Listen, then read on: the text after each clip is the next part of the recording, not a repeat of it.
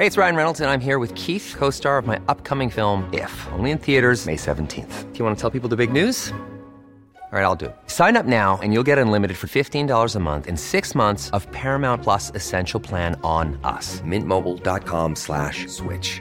Upfront payment of $45 equivalent to $15 per month. Unlimited over 40 gigabytes per month. Face lower speeds. Videos at 480p. Active Mint customers by 531.24 get six months of Paramount Plus Essential Plan. Auto renews after six months. Offer ends May 31st, 2024. Separate Paramount Plus registration required. Terms and conditions apply if rated PG. Jewelry isn't a gift you give just once. It's a way to remind your loved one of a beautiful moment every time they see it. Blue Nile can help you find the gift that says how you feel and says it beautifully with expert guidance and a wide assortment of jewelry of the highest quality at the best price. Go to BlueNile.com and experience the convenience of shopping Blue Nile, the original online jeweler since 1999. That's BlueNile.com to find the perfect jewelry gift for any occasion. BlueNile.com. Hey, it's Danny Pellegrino from Everything Iconic. Ready to upgrade your style game without blowing your budget? Check out Quince. They've got all the good stuff shirts and polos, activewear, and fine leather goods, all at 50 to 80% less than other high end brands. And the best part? They're all about safe, ethical, and responsible manufacturing. Get that luxury vibe without the luxury price tag. Hit up quince.com slash upgrade for free shipping and 365 day returns on your next order. That's quince.com slash upgrade.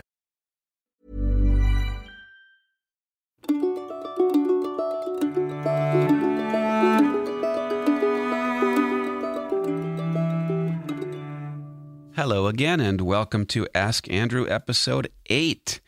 In the last episode, I, oh, I don't know, crossed some lines, perhaps got daring and scary, and I argued that Christian classical education, properly understood and attempted, enables us to know, glorify, and enjoy God. Well, that needs a little bit further reflection. And one of the ways we can approach that reflection is by thinking about just what it is that we are teaching our children in a classical education.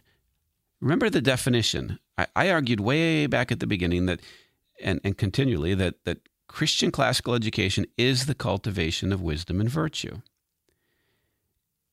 And we do that by nourishing the soul on the true, the good, and the beautiful, by means of the seven liberating arts of truth perception and harmony. But the goal, the reason we do all of that as Christians, is much higher than the Greeks ever thought of. They were content with wisdom and virtue for the most part, the best of them. But we do it so that the student is better able to know, glorify, and enjoy God in Christ. Well, what if we look back at the beginning of the definition, the cultivation of wisdom and virtue? I want in this in this session to address the question, what is a virtue? And then how is it cultivated? And one of the things that becomes immediately obvious, not obvious, sorry, important, crucial when we think about the virtues is to note that there are different kinds of virtues. And the different kinds of virtues are cultivated in different ways. And let me uh, give an example of different kinds to illustrate my point here. One kind of virtue, one, one virtue would be patience. Everybody used to know patience is a virtue. I think we no longer believe that in America. I think the ultimate virtue now is passion. We're passionate about things. But patience used to be a virtue. Well, why? what kind of virtue is patience? Well, interestingly, patience is, is one of what's called the cardinal virtues. And the reason is because the cardinal virtue comes from the Latin cardin, cardinal or cardinale or something like that, which means hinge. The cardinal virtues are the virtues on which every other virtue hinges. If you don't have patience, you can't develop any virtue of any kind. Or let me rephrase that and say, the amount of patience you has determines how much of the other virtues you can develop. So therefore, patience is a virtue because it helps us to become better at whatever we're trying to do. And that's one of the things that makes a virtue a virtue is precisely that it makes us better at what we should do. Here's another virtue speed. Speed. Yes, I said speed, as in running fast. The virtue of the cheetah is its speed, one could say. But wait a minute. Patience and speed are both virtues? Mm hmm. Mm hmm. Because all other things being equal, if you have patience and you have speed, you are better than you would be if you didn't.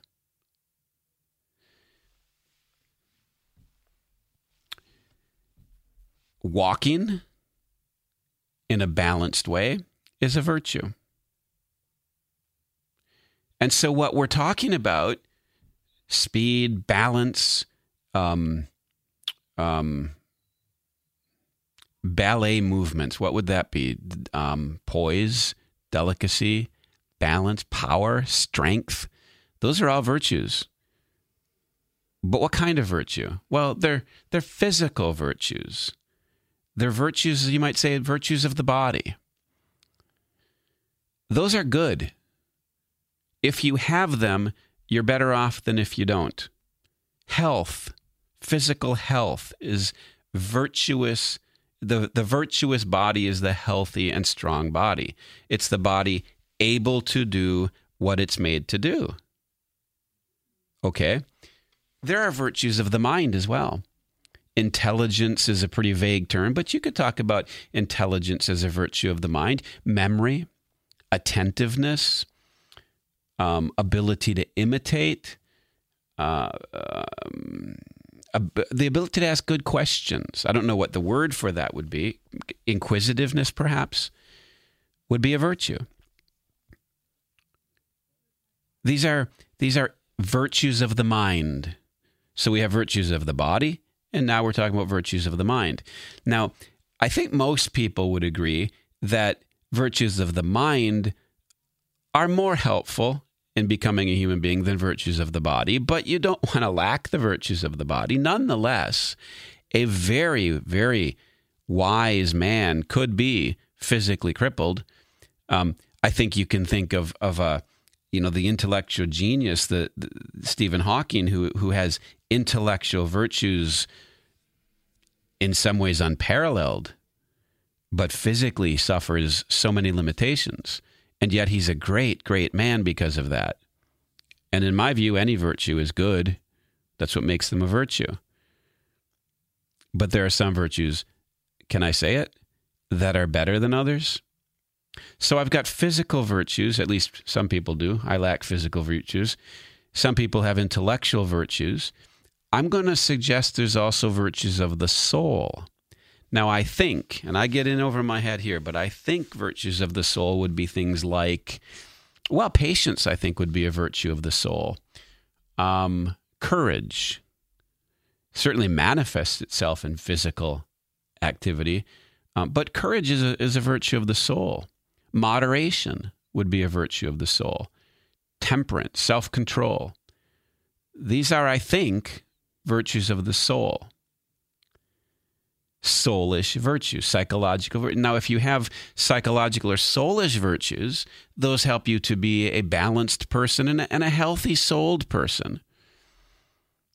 Even more important, I would argue, than intellectual virtues. That's why I think wisdom is a virtue of the soul more than it's a virtue of the intellect.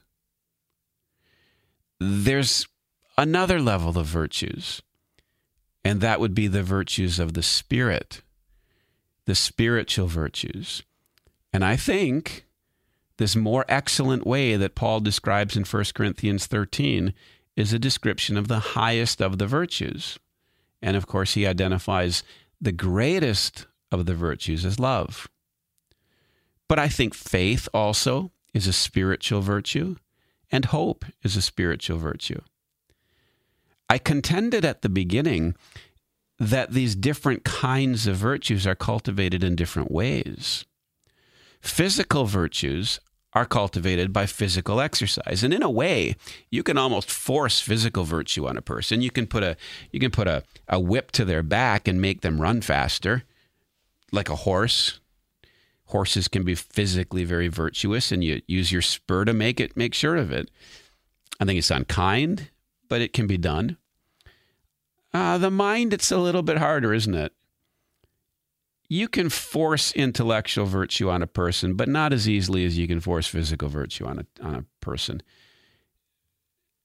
Intellectual virtue is cultivated by discipline, um, by arousing and directing the intellectual side, the understanding, by raising questions. I think Proverbs 1 puts it beautifully. He, he says the goal of, of his book of Proverbs is, is to. Um, he lists a number of goals, but one of them is that the the the, the young man will be able to uh, determine, interpret the enigmas and riddles of the wise.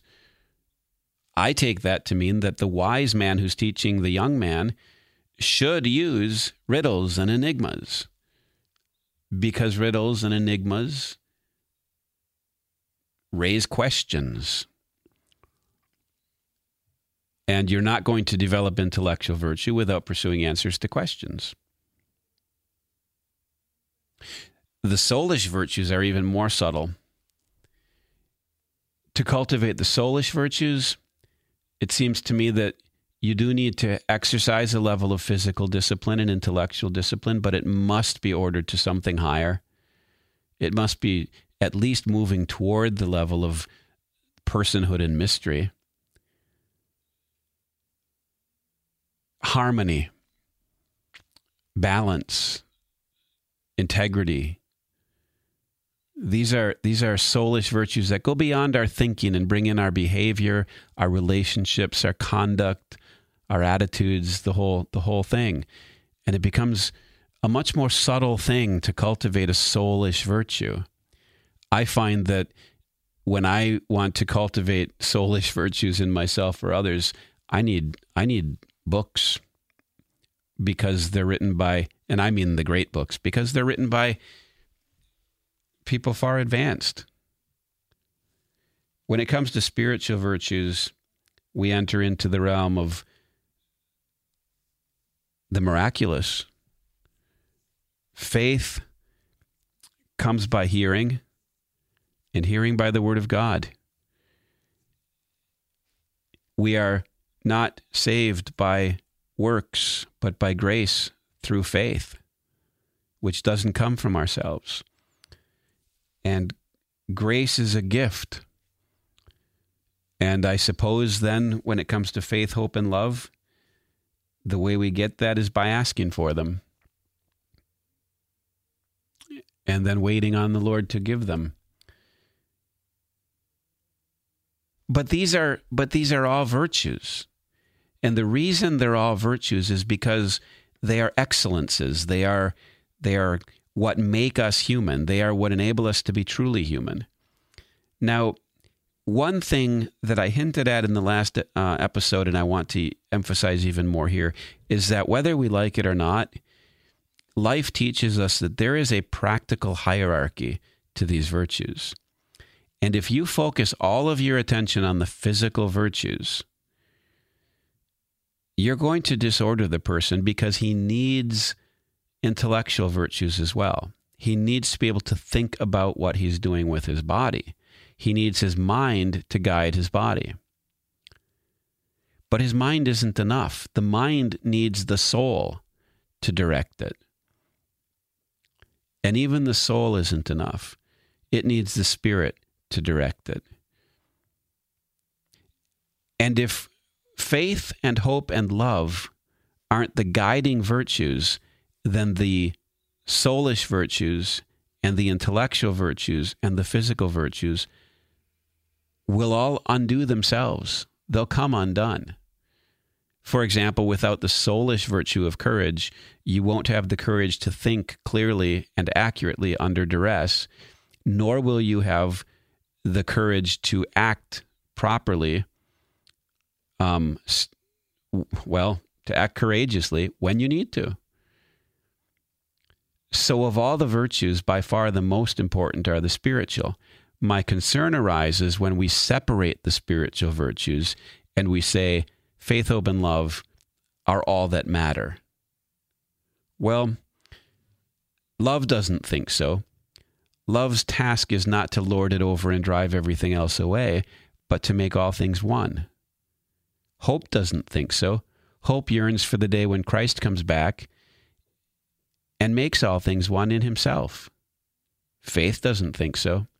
Faith believes that grace given to us doesn't destroy human nature, but takes it on in the person of our Lord Jesus Christ and exalts it to the right hand of God.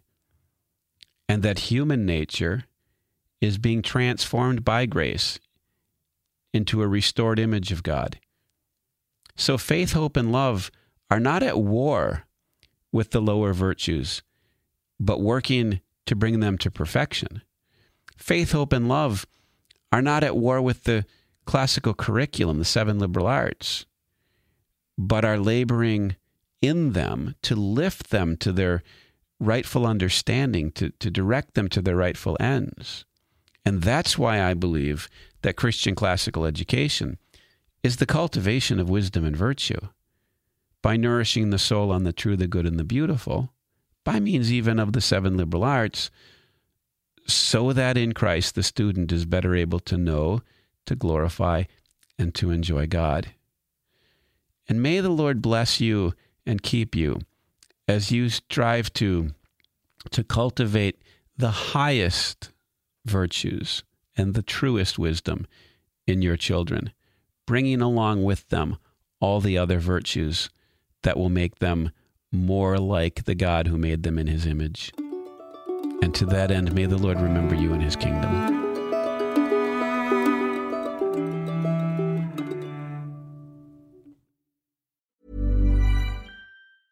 Mom deserves the best, and there's no better place to shop for Mother's Day than Whole Foods Market. They're your destination for unbeatable savings, from premium gifts to show-stopping flowers and irresistible desserts. Start by saving 33% with Prime on all body care and candles. Then get a 15-stem bunch of tulips for just $9.99 each with Prime. Round out Mom's menu with festive rosé, irresistible berry chantilly cake, and more special treats. Come celebrate Mother's Day at Whole Foods Market. Imagine the softest sheets you've ever felt. Now imagine them getting even softer over time. That's what you'll feel with Bowl and Branch's organic cotton sheets. In a recent customer survey, 96% replied that Bowl and Branch sheets get softer with every wash. Start getting your best night's sleep in these sheets that get softer and softer for years to come. Try their sheets with a 30-night guarantee. Plus, get 15% off your first order at bowlandbranch.com. Code BUTTERY. Exclusions apply. See site for details.